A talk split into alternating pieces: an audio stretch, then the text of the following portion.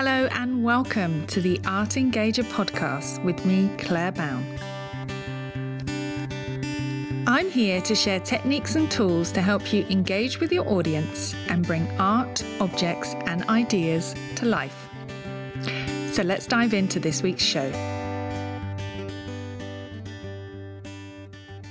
Hello, and welcome back to the Art Engager podcast. I'm your host, Claire Bown of Thinking Museum, and this is episode 92. So, I've got a guest for you today on the show. I'm really happy to be talking to Heather Thomas about her work as a museum and gallery educator. But before that, as always, if you'd like to support this show, please do so by treating me to a cup of tea on buymeacoffee.com forward slash Claire Bown. I'll put a link in the show notes. And you can also help this podcast reach more people by posting about it on social media and by sharing, liking, and commenting on my social media feeds too. Do recommend the Art Engager to all your friends too. Thank you for all your support. It really helps to keep the show going and growing. So, let me introduce my guest this week. So, Heather Thomas is the head of learning and engagement at the Lightbox Museum and Gallery in Woking. Woking is in the UK. She's been there for the past 11 years working with and for communities. She has a specialism in working with people living with dementia and those who are socially isolated, alongside working with children and families to enjoy learning through play. Heather has a wealth of experience in heritage and the arts. She was previously a trustee of a disability arts centre and a women's centre.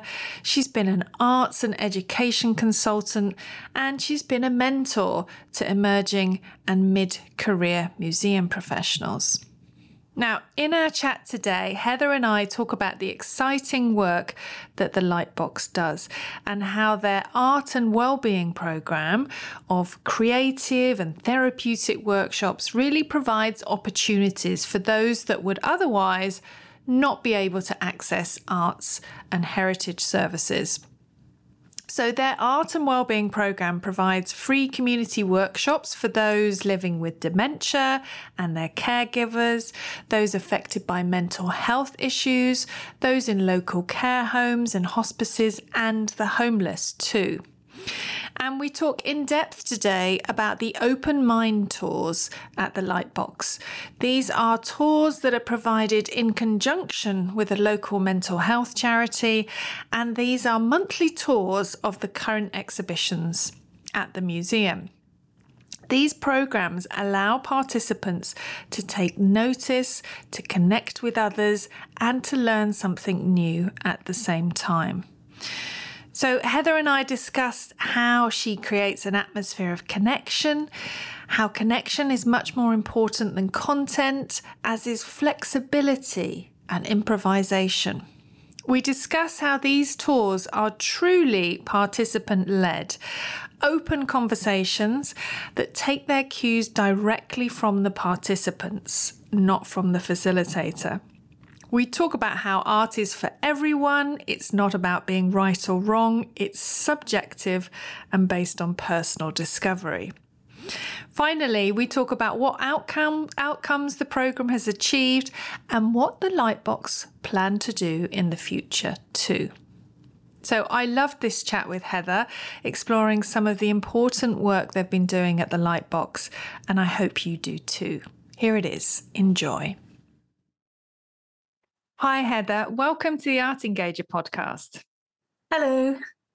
So pleased you could be here with me today. So, could you tell all our lovely listeners around the world where you are right now? Yeah, so I am in Woking, which is in the leafy county of Surrey, just outside London. The air is okay outside the M25, I promise. and it's not so sunny today, but uh, obviously looking forward to having a chat. Brilliant. So tell everyone what you do and where you do it. Yeah. So I am the head of learning and engagement at the Lightbox, which is in Woking. And uh, my role is predominantly to help people be creative, learn about history and heritage, their local heritage, and yeah, just enjoy looking at an art gallery and exploring creativity. So I got to know about your work through an article that was in the Journal of the Museums Association in the UK. Um, and I found out all about the Lightbox. So the Lightbox, I think, is a pretty special organization. Could you tell us a little bit about the kind of work that the Lightbox does? What kind of an institution organization it is? Yeah, um, we're pretty new in terms of museums and galleries. We've only been open since 2007, which compared to a lot of organisations in England, Ireland, Scotland, Wales, we are pretty new on the landscape. And it was originally born from an idea from the community, really. So we're always really focused on the community because they are the ones who helped us become who we are. They're the ones who wanted an art gallery in their area, wanted there to be local heritage for people to learn more about their area.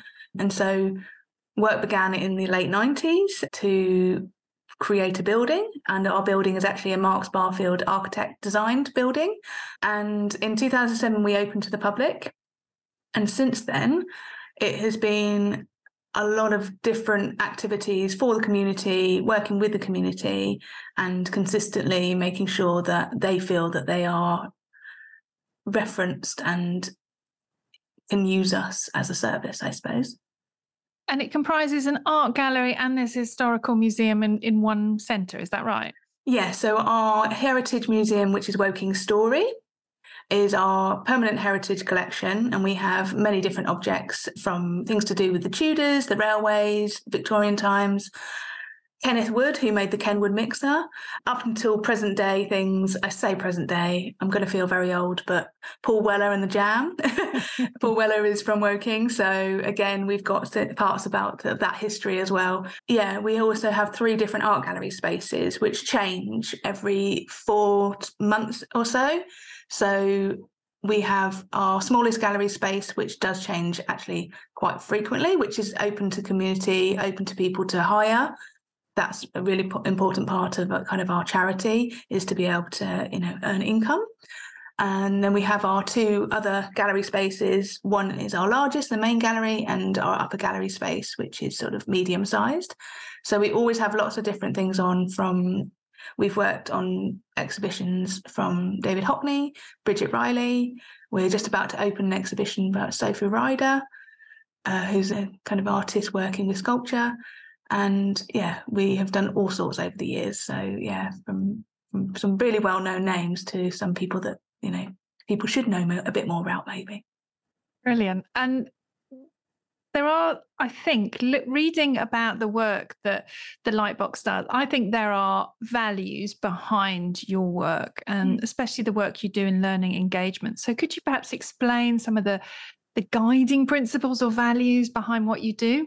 Yeah, I think art and well-being has always been high on our agenda. So again, locally, we had a local um, hospital, previously called an asylum, in the area, and that is again part of our local history museum.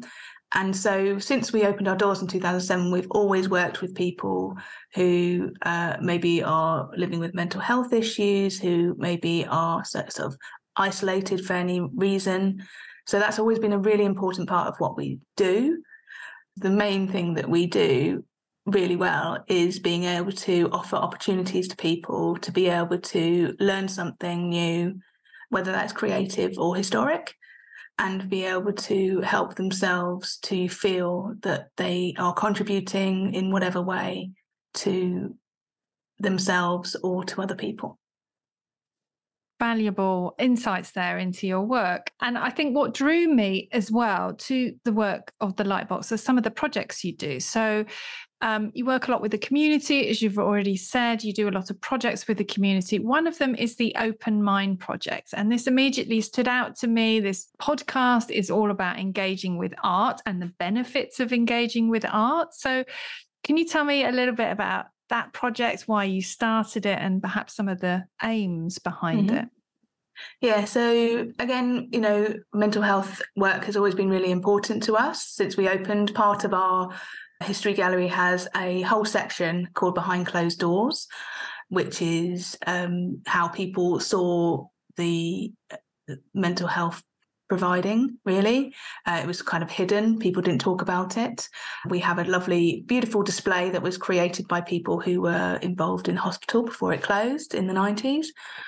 And so I think that's been a really important part of, of you know, the work we do. Open Mind started in 2016 and again was we've done various projects previously with various groups but this was the first time we've done something on such a long term scale i guess because it feels like a long time now and we originally started looking at kind of working with individuals uh, but soon became apparent that actually that wasn't necessarily going to work for us. We're quite a small organization, but also uh, people who have got different mental health needs need different things from sessions. So we started working with our local Mind organization, which obviously they are a huge charity and you know hugely important um, across the country. And most recently, that has turned into a company called Catalyst in our area. So we're still working with the same group, still working with the same people, but they are just sort of overseen by a different company now. And the Open Mind Project is, again, all about them being able to come into us as a safe space for them to have a cup of tea, coffee, maybe a cake if they want one, and and then give them more confidence, sort of foster that in inclusion that they kind of need and want. They can chat to each other, they can chat to us, they come and have a look at the exhibitions, which means they learn more about art.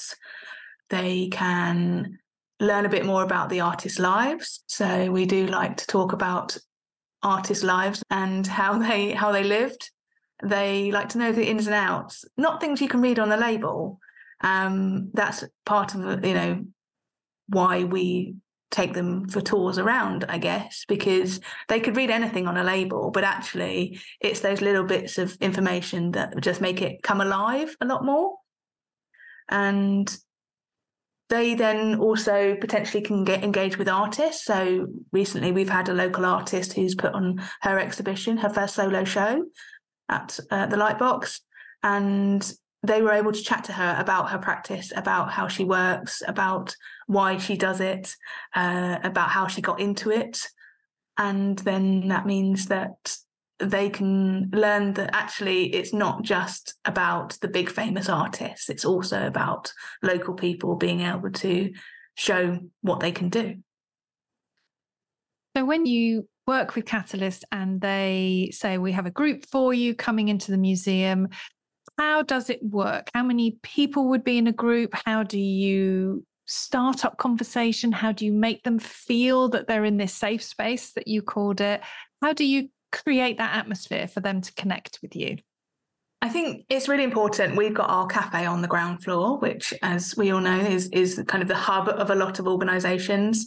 Uh, they come in, they I meet them there, um, or my colleague does, and we have a chat to them while they're having a cup of tea or coffee, and again, if they want a snack, and then uh, so that kind of starts the session really because we're coming to them. We are, you know, talking to them maybe about what they've done since the last time we saw them, how they've been. They might want to talk to us about some things that they've been up to. So it's very kind of friendly. It's just catching up uh, as if it was someone that you'd just seen in the street, really. And then what we'll do is we will, you know, once everyone's finished their drinks, uh, take them up into the gallery space that we're going to look at. So again, every time it's something different because generally, you know, we probably get about half of the group who come every time, and then the other half might pop in and out. So it can be up to about 18 people. So quite a large group to be walking around some of our gallery spaces. But the nice thing about that is that, again, as I say, some people come every time. So they're learning something different every time. And some people come in and, and the important part of that is that everyone feels safe and comfortable, even if they haven't been for a while. It doesn't matter. We might know some of their names, but you know, we might not know everybody's name because if they're new, uh, as long as they know me and as long as they feel comfortable and know where to go if they don't feel comfortable, I think is really key to that. Our visitor experience team are very good at making everyone feel very comfortable as soon as they walk in the building. Our volunteers as well. We have a huge range of volunteers who are integral to how we work, and they are very good at making people feel very comfortable very quickly.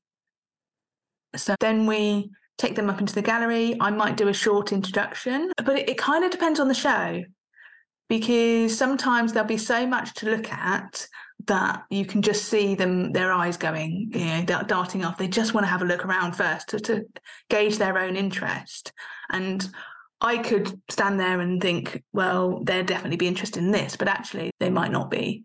And it is needs to be led by them more than it's led by me. That's a really key part of what we do at the Lightbox is making sure that all the projects that we do, all the programs we deliver are led by the people that are attending more than they're led by us. They are the ones that are in control of what they want to learn about or they don't want to learn about, potentially mm, sometimes. And then it's more about having open discussions, maybe going around and talking to them about artworks they really like. More importantly, the artworks they don't like, because that's much more interesting sometimes, isn't it? and do you think that it's curiosity is very much a driving factor in these discussions because it sounds like they're they're quite personalized they mm. uh, they can be quite free form mm-hmm. as well and yeah. you can kind of go where people's interests are letting them take you for example yeah. so does that fair yeah i think so i think um, whenever i've talked to other people about how to run one of these sessions. I've just sort of said, you have to kind of be led by them. You can think, oh, I'm going to talk about this, this, and this. And actually, you get through one thing of that and they take it in a totally different direction. So you have to be very prepared to think on your feet, to just go with what the people are leading you to go with and not be prescribed to talking about what you want to talk about. This is not a lecture this is a discussion and an open conversation with the people that you're with. And there is also some people who are not as communicative. So it's finding ways to communicate with them that isn't asking them questions. It's, you know, movement. It's making sure that they can get a chance to see everything they want to. And they don't feel that they are being asked too many questions or being poked for information but it's more kind of about how they are wanting to learn from that experience rather than what you want or think that they should be maybe learning. Yeah. And I think listening to what you say, you're giving them a sense of agency as well. You're giving them a sense that they can make choices here about what they go and look at, what they choose to engage with. What is it about the art that is actually helping them to engage with you and have these conversations? What does the art do?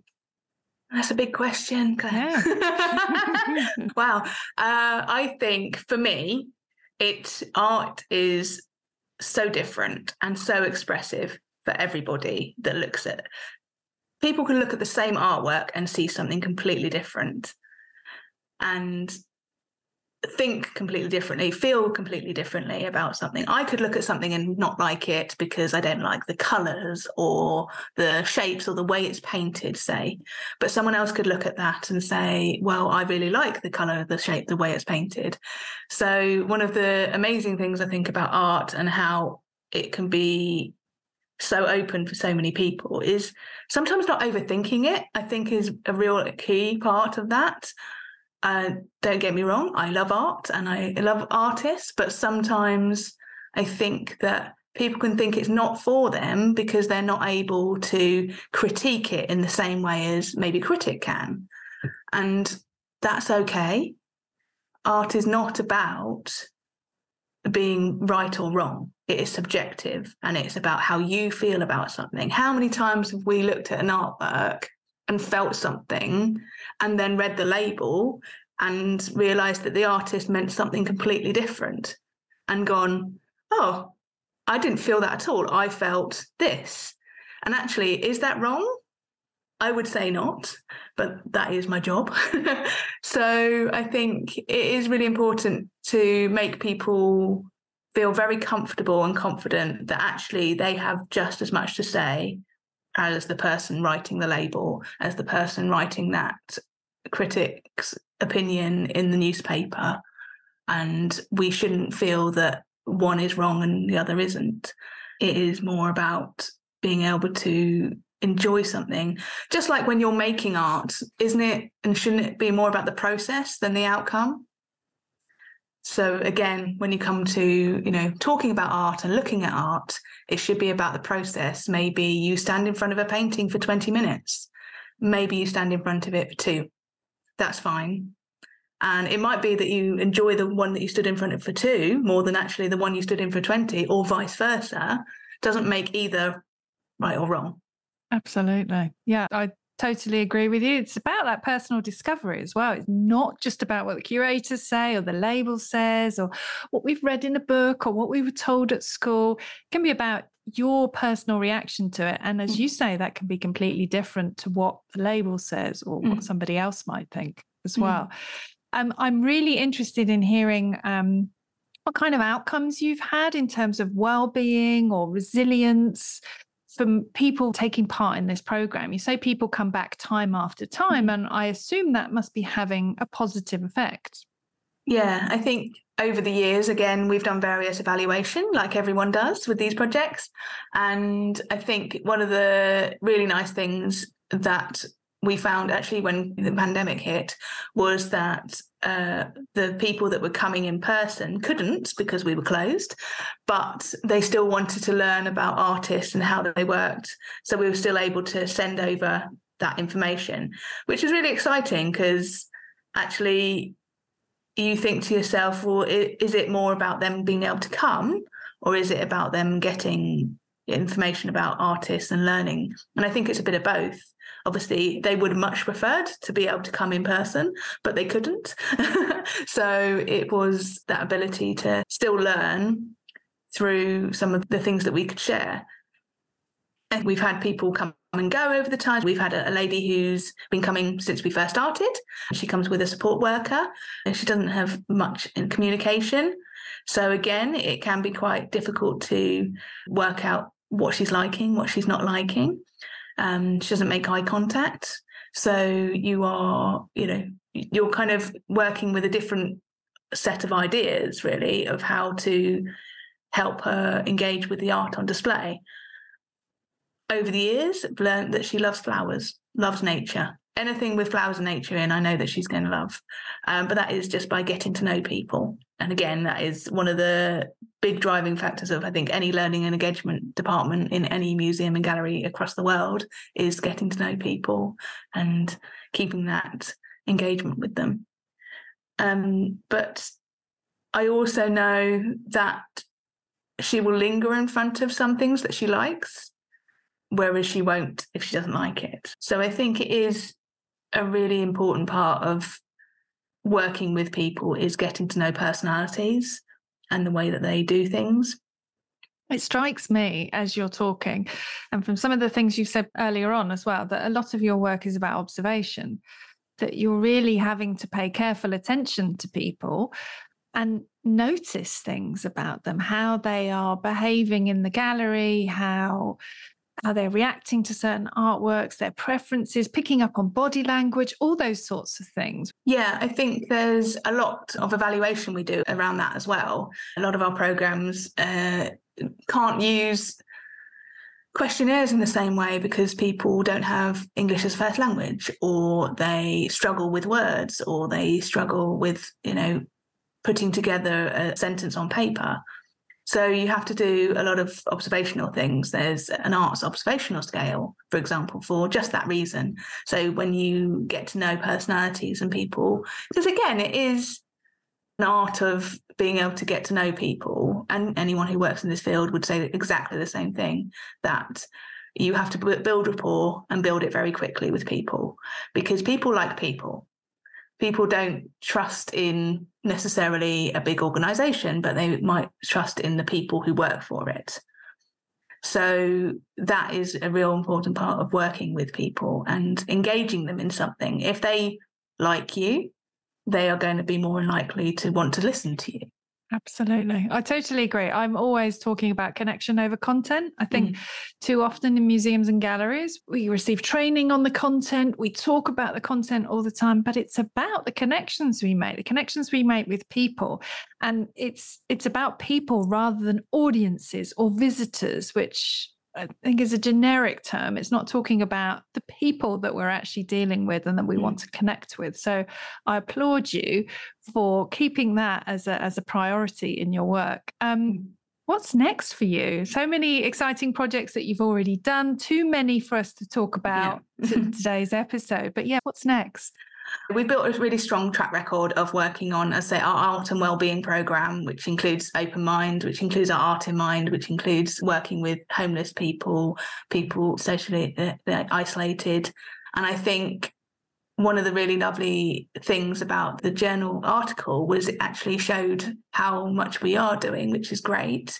And I think we have a, a tendency to especially in learning engagement positions, thinking that, oh, well, everyone's doing it. But actually, it's been quite nice to be at the forefront of that. We're really lucky that we have all these different exhibitions and displays. We also get to work with the Ingram collection, and they're really involved in wanting us to use it for projects, which is great because that's a really amazing opportunity to be able to have the artworks in the room potentially when we're doing projects.